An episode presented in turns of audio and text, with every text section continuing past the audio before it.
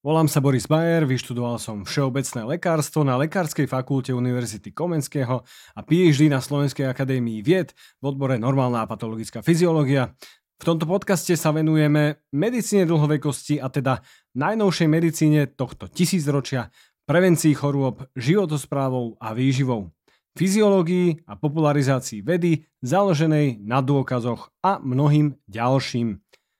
Tento podcast je pre všetkých k dispozícii úplne zdarma, takže ak v ňom vidíte zmysel, nezabudnite ho ohodnotiť na obľúbenej podcastovej platforme 5 hviezdičkami alebo lajkom a šejrom videa.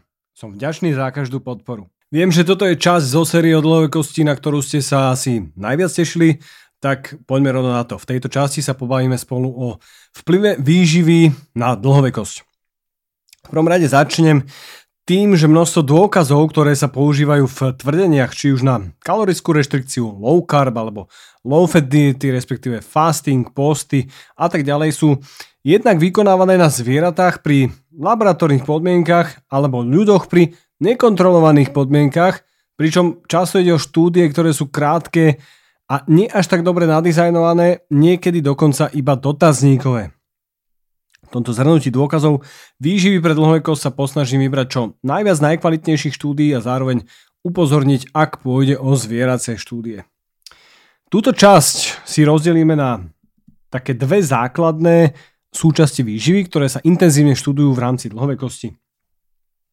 Bude to kalorická reštrikcia a prerušované postenie. Ďalej si preberieme živiny, tuky, sacharidy a bielkoviny a aj niečo viac. Najprv si hodnoťme dôkazy, ktoré máme v zónach dlhovekosti.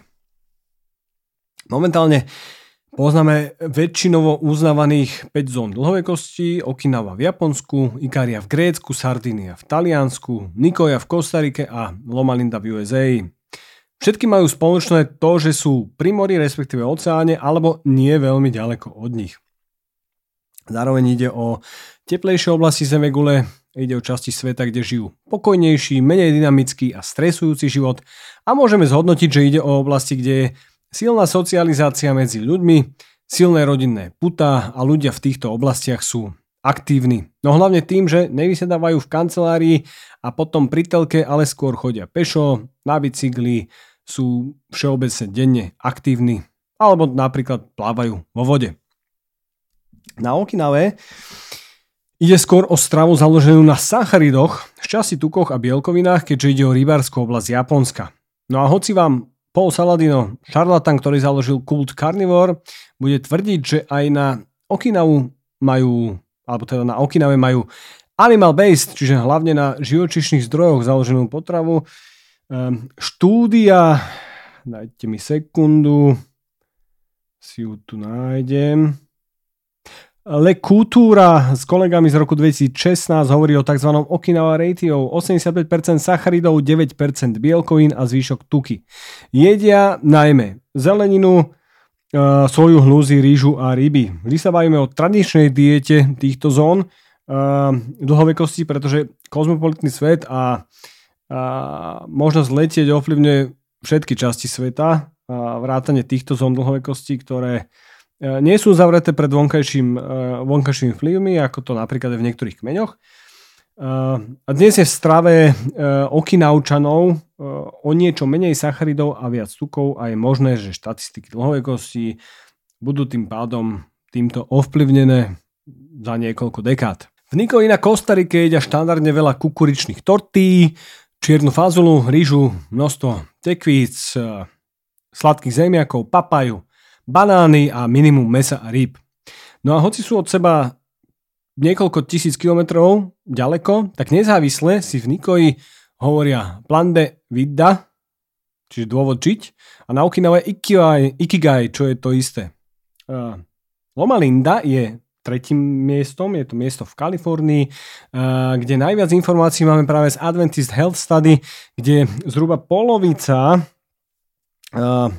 z obyvateľov je nevegetariánska, čiže jedia meso viac ako raz týždenne, 6% je semivegetariánov, čiže jedia meso menej ako raz týždenne, 10% je pescetariánov alebo pesce vegetariánov, čiže jedia ryby, vajíčka, mlieko, ale nie meso. 28% je laktoovo vegetariánov, čiže jedia vajíčko a mlieko, ale nie ryby a 8% vegánov. Aj cesto je každá skupina uh, tak hodnotená, že priemerne dávajú do 80 gramov bielkovín a aj u nevegetariánov je z živočišných zdrojov menej ako polovica. Všetci, čo sledujete moju prácu, asi viete, že moje najobľúbenejšie zóny dlhovekosti sú Sardínia a Ikária. Sardovia jedia minimum mesa skôr počas sviatkov alebo oslav, 5%, na rozdiel od 10 až 16% v industriálnej Európe a Amerike. Naopak hlavný zdroj bielkovín sú tam mliečne potraviny, najmä kozie a ovčie. 47,3% kalórií je z celozrných zdrojov uh, sacharidov, ktoré sú samozrejme minimálne spracovanie. Jedia približne 2000 kalórií denne, čo je menej ako priemer zvyšku Európy. Češi jedia dokonca 2572 kalórií na osobu, USA je to 2200, zvyšok Talianska nejakých 2149. Sardovia jedia 12% celkových kalórií zo zeleniny, na rozdiel od 6% vo Francúzsku a iba 1,3% v Čechách. Dovolím si povedať, že keby mali štatistiky v štúdii aj zo Slovenska, budeme tam veľmi podobne ako naši severozápadní bratia. Uh, Sardovia jedia takisto množstvo olivového oleja a pijú suché víno ale nepijú ho až tak veľa denne, podľa štatistík. Na Ikarii v Grécku jedia olivový olej, strukoviny, zeleninu, kozie mlieko a kozie mliečné potraviny, ovocie, med a menšie množstvo rýb a kozieho mesa. No a ešte pijú menšie množstvo vína. Trichopou, dúfam, že som správne prečítal toto meno, Trichopoulov, a jeho grécky kolegovia v roku 1993 analyzovali starogrécku dietu a bola zložená z 19% bielkovín, 37% sacharidov a 44% tukov. Čiže znovu sa dostávame k výraznému rozdielu a pravdepodobne protektívnemu účinku polyfenolov a omega-9 masných kyselín z olivového oleja na zdravie a dlhovekosť na rozdiel od niektorých nekvalitných tukov. Aby sme si jednoznačne zhodnotili, že kvalita a spracovanie potravín a kalorický príjem sú najzásadnejšie, nie je nejaké zloženie makroživín, uh, tak porovnanie štandardnej americkej diety a ikarskej diety je veľmi podobné. Uh, Pana Giotakos s kolegami hodnotili Ikaria Study z hľadiska živín. Američan zje 16% bielkovín, Ikarčan zje 13%. Američan zje iba 36,5% tuku a Ikarčan až 50,5%. Zo sacharidov je Američan 43% kalórií a Ikarčan iba 32%. Príjem kalórií z alkoholu je podobný, zhruba 4,5%, kde je však zásadný rozdiel kvalita a spracovanie potravín. Kalorický príjem 2270 kcal je priemerný Američan versus 1800 kalórií priemerný Ikarčan. No a rozdiel je aj vo vláknine. Priemerný Američan aj pri vyššom kalorickom príjme zje iba 14 gramov vlákniny denne, pritom Ikarčan 24 gramov denne. Ikarčania zjedia iba 14% kalórií z obilnín z celkového množstva odporúčaného USDA, e, iba polovicu odporúčaného množstva ovocia a petinu mliečných potravín. Nie je to však sušené ovocie a v kolačikoch a mafinách ani hektolitre mlieka zo sladených šejkov. To sú tie štatistiky. Jedia 6 krát viac nízkoglykemických jedál ako Američania, z toho je polovica listová zelenina. Denne zjedia 3 polievkové lyžice orechov, najmä vlaských, mandlí a pistácií. Jediný pridaný cukor v strave je med, e, ktorého zjedia až 8 čajových lyžičiek denne priemerný Američan zje týchto lyžičiek 23, eh, ale čistého rafinovaného cukru denne.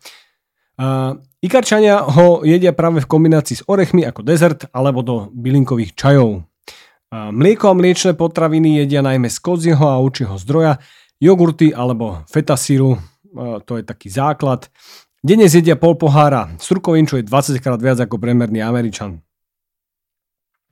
Z hľadiska skúmania kalorické reštrikcie a mechanizmov na dlhovekosť sa ukazuje najdôležitejšia e, nielen reštrikcia kalórií, ale aj podľa všetkého bielkovín. Ale toto si rozvinieme trochu hlbšie, aby ste v tom neboli pomilení a mysleli si, že bielkoviny sú nepotrebné.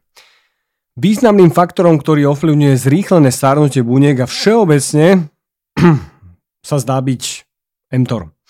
Slovenčine sa nazýva mTOR, cicavčia cieľová kináza rapamicínu a pri postení alebo kalorickej reštrikcii sa zaznamenáva znížená aktivita mTORu. Komplex mTORu s niektorými ďalšími bielkovinami má dôležitú úlohu v sledovaní energetického príjmu živín a aj samotného inzulínu vo vnútri bunky, aj na úrovni organizmu ako celku. Samotné zníženie príjmu energie zrejme navodzuje obranný mechanizmus tela, tvorbu signálnych bielkovín a molekúl, aktiváciu génov, ktoré nás ochraňujú a sú dôležité pre prežitie organizmu. Kalorická reštrikcia musí splňať to, že nedostaneme človeka do tzv. malnutrície a teda nedostatočného príjmu akejkoľvek zo živín, makro alebo mikro.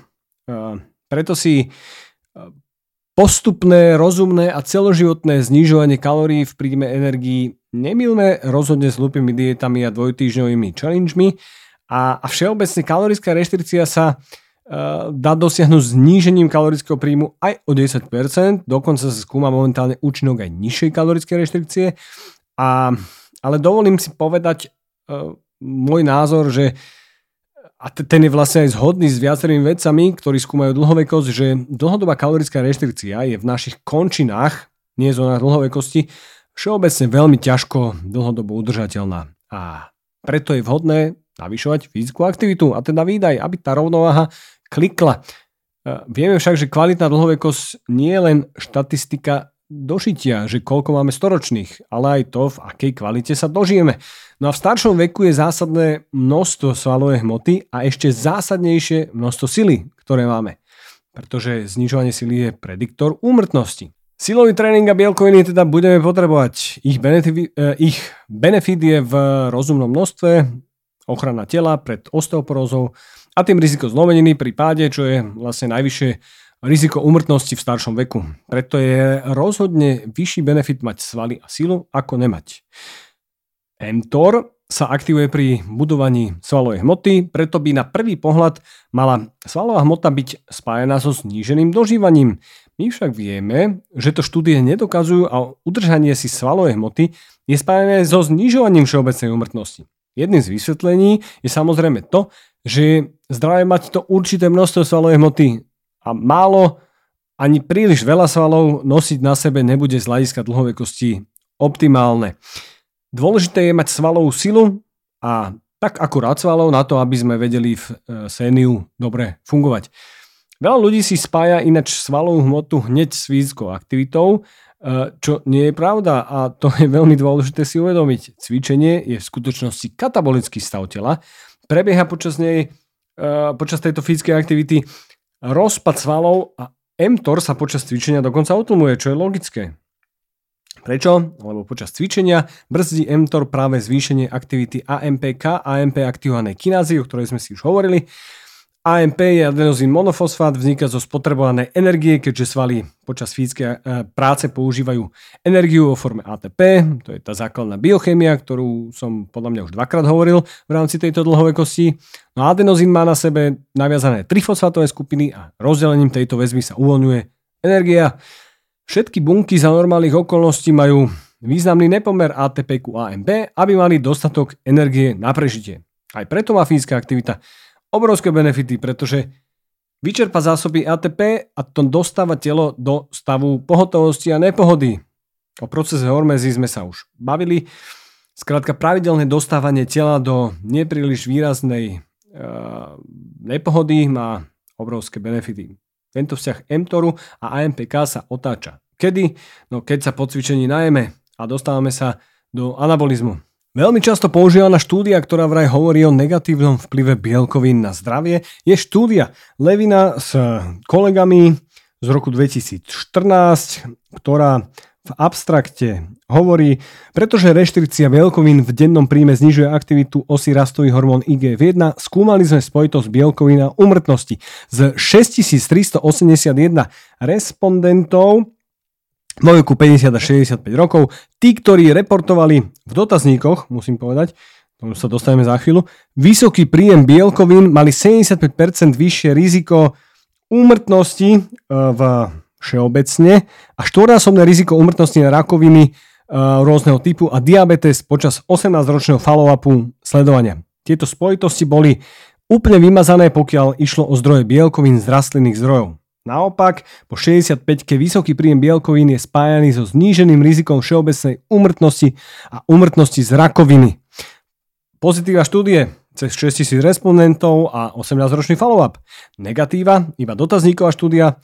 Rozdelenie respondentov e, je podľa priemerného príjmu kalórií, ktorý bol podľa dotazníkov 1823 kilokalórií a podľa percent z kalorického príjmu rozdielovali na vysokobielkovinovú skupinu na 20%, stredne 10 až 19 a nízko 10 a menej. Nikde som sa tam nedopátral, či tí, ktorí jedli vyššie množstvo bielkovín, nemali v skutočnosti aj vyšší príjem energie a tým pádom jedli aj viac kalórií. Môj predpoklad je, že áno. A dôležité bude rozdeliť e, kvalitu a spracovanosť bielkovín a samozrejme vlákninu a percentuálne zastúpenie, ktoré tam chýba, čo nám môže hovoriť to, že keď niekto jedol tie rastlinné zdroje, tak sa to anulovalo. No a v neposlednom rade niekedy štatistiky, tých 400% vyššie riziko môže byť v skutočnosti v absolútnych číslach zanedbateľné. No v relatívnych číslach to vyzerá šokantne, čo nehovorím, že je prípad všetkého v tejto štúdii, no, no poviem teda príklad, že o 25% vyššie riziko znamená, že namiesto 4 ľudí z tisíc dostane niečo 5 ľudí z tisíc. Uh, jo. To, čo robím ja, je to, čomu verím, že je správne aj z hľadiska dlhovekosti. Mať živočišné bielkoviny, ale najmä v okolí fyzickej aktivity. Využiť čas okolia fyzickej aktivity na zabudovanie svalovej hmoty a sily. Ideálne hlavne po tréningu a po časom okne, kedy dlhšie nejem. Ostatné časy sa snažím mať čo najviac rastlinných zdrojov bielkovín a čo najmenej mesa všeobecne. Môj typ na mTOR, ja mám kratšie okno, kedy jem, za chvíľu sa tomu dostaneme, Mám skôr skoršiu večeru, buď cvičím ráno, nalačno, iba pretože mi to tak vyhovuje do režimu pred prácou, nehľadaj za tým žiaden iný nejaký metabolický benefit. A potom jem, alebo keď necvičím, tak jem hneď plnohodnotné a na energiu a bielkoviny zdatné raňajky. Potom som v pracovnej činnosti. Uh, jem momentálne obedy s dostatkom bielkovín, sacharidov a tukov a na večeru Trošku znižujem príjem sacharidov, neznižujem nejak markantne príjem bielkovín, no nevyličujem sacharidy úplne. Robím to preto, lebo si chcem užívať svalové hmoty v produktívnom veku. Rokmi, ja neviem, v 45 alebo 50 budem zrejme jesť menej bielkovín na obedy, respektíve vylúčim obed úplne a budem jesť iba raňajky a večere, alebo iba raňajky a obedy, aby som netrigeroval mTOR tak často, ale iba keď je potreba na maximalizáciu benefitu.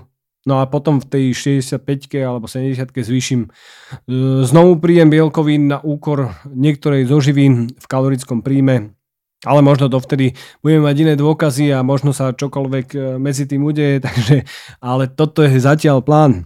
E, skrátka, zabraňovanie neustáleho spúšťania mTORu sa pokladá za jednu z hlavných ciest dosiahnutia dlhovekosti No dá sa to aj inak ako obmedzovaním bielkovín všeobecne, dokonca. Tie štúdie, ktoré máme, hovoria skôr o tom, že toto vzniká pri vysokom príjme živočišných bielkovín, najmä nepomer medzi niektorými aminokyselinami, často v medicíne e, dlhovekosti demonizovanými BCA, e, aminokyselinami s rozvetveným reťazcom, e, čiže leucín, izoleucín, valín a inými aminokyselinami, najmä tryptofánom a treonínom, e, čo navodí e, keďže vlastne sa buduje potom menej serotonínu, hyperfagiu, čiže žravosť a v skutočnosti vyšší kalorický príjem. Toto je téma už dávno známa a tí, čo čítali moje knihy, vedia, že som žežravec, ani vegán, ani mesožrút. Mali by sme kombinovať zdroj aj rastlinných, aj živočišných bielkovín, ideálne aspoň 50 na 50. Túto teóriu neustále aktivovaného mTORu môžeme hodnotiť na štúdiách, kde vidíme, ako je eh, detekovateľná v eh, tukovom tkanive E, takže dajte si do rovnice obezitu, nadmerný príjem energie, vrátane živočišných zdrojov bielkovín a väčšinou žiadne cvičenie, čo je ďalšia vec k tej štúdii, ktorá bola hore. A k tomu si dáme tú dlhovekosť a moc nám to samozrejme nesedí. Najčastejšie sa v štúdiách do, na dosiahnutie blokovania mTORu e, používa liek rapamicín, ktorý sa v skúmaným živočichom podáva Dovolím si povedať, že zo všetkých látok, ktoré sa skúmajú v rámci dlhovekosti, či už je to NMN, nikotinamid mononukleotid, resveratrol, senolitika, ako je kvercetín či fizetín, je práve rapamicín najbližšie ku klinickej účinnosti. Rapamicín tvorí komplex s jednou bielkovinou, konkrétne je to FKBP12 a v tejto forme spomaluje aktivitu mTORu. Liečba rapamicínom uh, zabraňuje metabolickému stresu a oneskoruje bunkové starnutie. A keďže sa bavíme o liečive, ktoré je využívané na úplne iné zdravotné problémy pôvodne, ktoré muselo prejsť sériami klinických testov, vieme aj relatívne dlhý zoznam nežiaducich účinkov a to je to, čo sa bojíme pri testovaní rapamicínu na ľuďoch.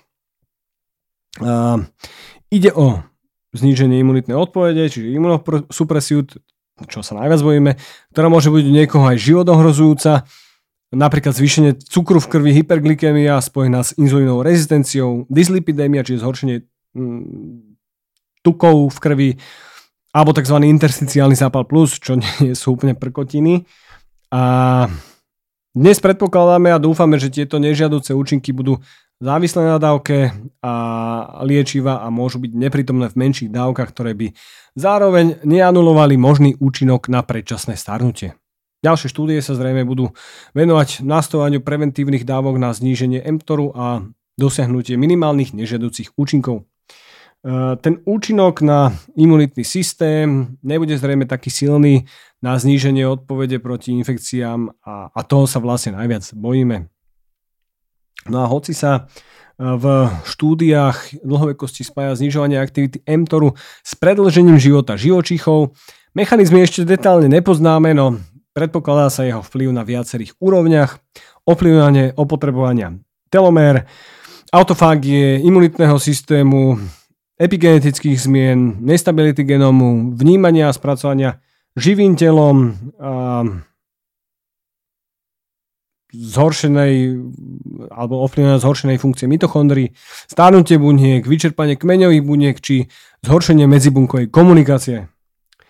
No, uh, Povedali sme si, že čím zvýšená aktivita môže ovplyvňovať uh, organizmus, uh, no a tlmenie aktivity mTORu môže zapričiniť menšiu protosyntézu aj v iných tkanivách, ako sú svaly.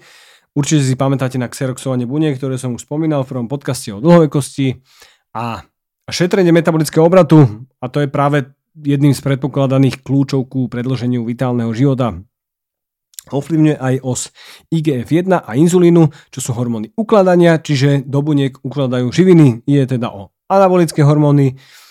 No a navodzuje spomínanú autofágiu, o ktorej sme sa už bavili a to je programované usmrcovanie buniek. Novšie štúdie dokonca skúmajú uh, vplyv polyfenolov z ostravy na utlmenie mTORu a tým ich antiobezitogénne účinky.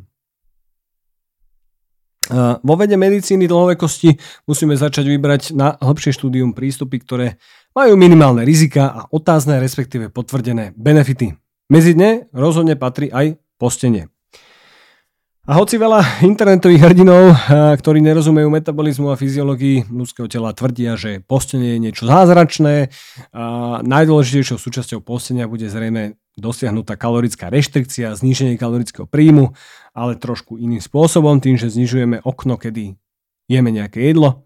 A z hľadiska dlhodobého postenia a procesu autofágie, opravania buniek a, a požierania buniek, ktoré skôr musí pravdepodobne trvať podľa všetkého dní, máme ešte veľmi málo dôkazov a na rovinu plošné odporúčanie je skôr nemožné, pretože sa to jednak ťažko dodržiava a jednak to má veľké rizika.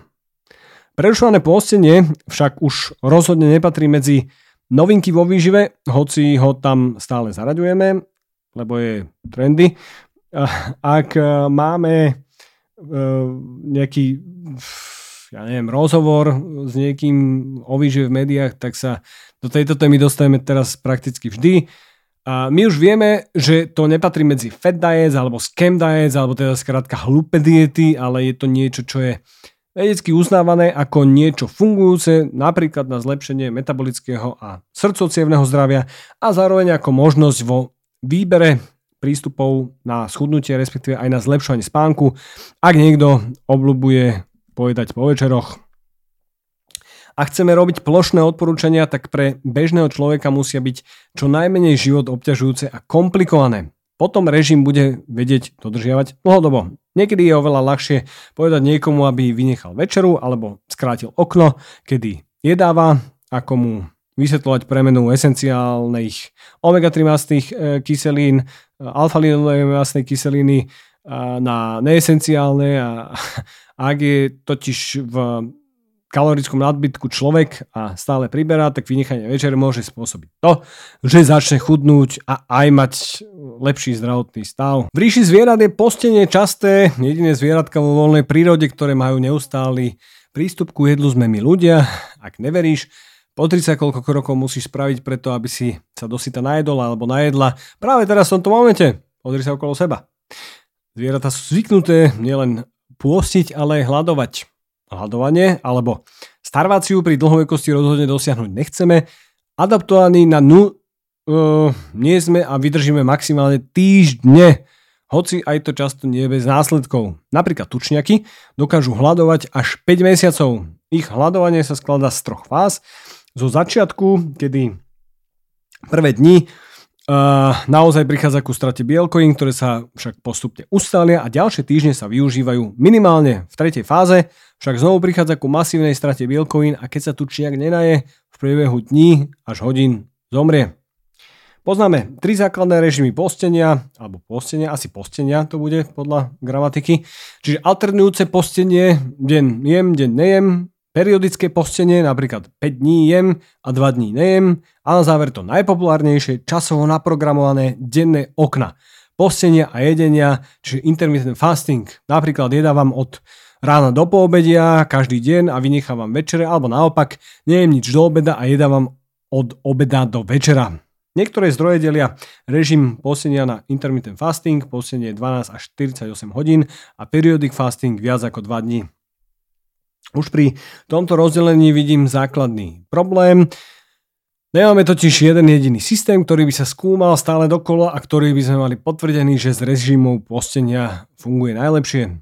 Ak vylúčime osoby, ktoré by sa mali posteniu vystrihať, napríklad niektorí starší ľudia, cukrovkári na liežbe, ktorí nevedia dobre udržiavať cukor v krvi pri postení, alebo osoby s poruchami príjmu potravy. Nevidím však nejaké zásadné rizika u tých ostatných na zaradenie určitej formy postenia do životosprávy, pričom dlhšie okná, najmä u mužov, e, u žien skôr volím stratégiu kratších okien e, postenia a dlhších okien jedenia. E, metabolický shift, čiže zmena z preferovania ukladania tukov organizmom do zásob na využívanie tukov z tukových zásob a ich mobilizáciu do krvi, tak to nastáva medzi nejakou 12. až 36.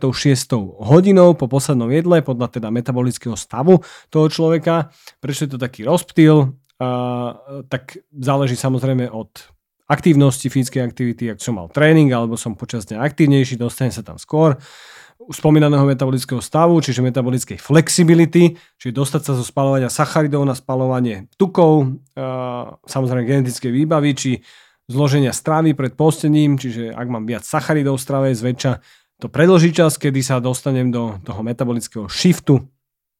V knihe Medicína výživy spomína štúdiu, ktorá naznačuje, že už postenie o z druhej poobede oproti štandardnému jedeniu posledného jedla o 8 večer môže meniť metabolizovanie tukov, biologické hodiny niektorých génov, biologické hodiny to by ma niektorí zabili, a, takže cirkadiadne rytmy, a, samozrejme aj zvyšovať tú autofagiu, o ktorej sa v poslednej dobe veľa hovorí, a najmä v, teda v medicíne dlhovekosti, ale ako som spomínal, tá autofagia v rámci štúdií nejaké kvalitnejšie zdroje, dlhšie zdroje a, a spojitosti s dlhovekosťou zatiaľ nemáme.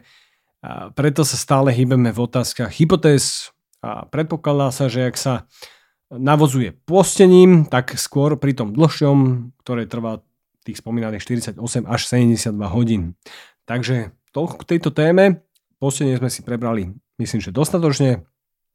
Kalorickú reštrikciu sme si prebrali takisto dostatočne. Z hľadiska tých makroživín sme si povedali, že asi najzásadnejšie budú spájané s dlhovekosťou najmä bielkoviny a na tých pomeroch, že sacharidiku, tukom, ja čo mám teda už moju empiriu sám na sebe, alebo teda s klientami a, a samozrejme množstvo dôkazov nám hovorí o tom, že je to prakticky jedno, je to individuálne nastaviteľné, čiže každému ako to vyhovuje a, a hlavne ide o tom, že koľko kalórií príjmem počas dňa a, a vlastne aj o to, že ako je tá potravina spracovaná a ako je kvalitná. Takže Možno niektorých sklamem, ale základ bude vždy základom, fyzika nepustí. Vidíme sa na budúce. Tento podcast má iba informačný charakter. Informácie z tohto podcastu neslúžia ako diagnostika a terapia vášho zdravotného stavu. Využitie informácií a hlavne nesprávnym spôsobom je na divákov a poslucháčov vlastné riziko.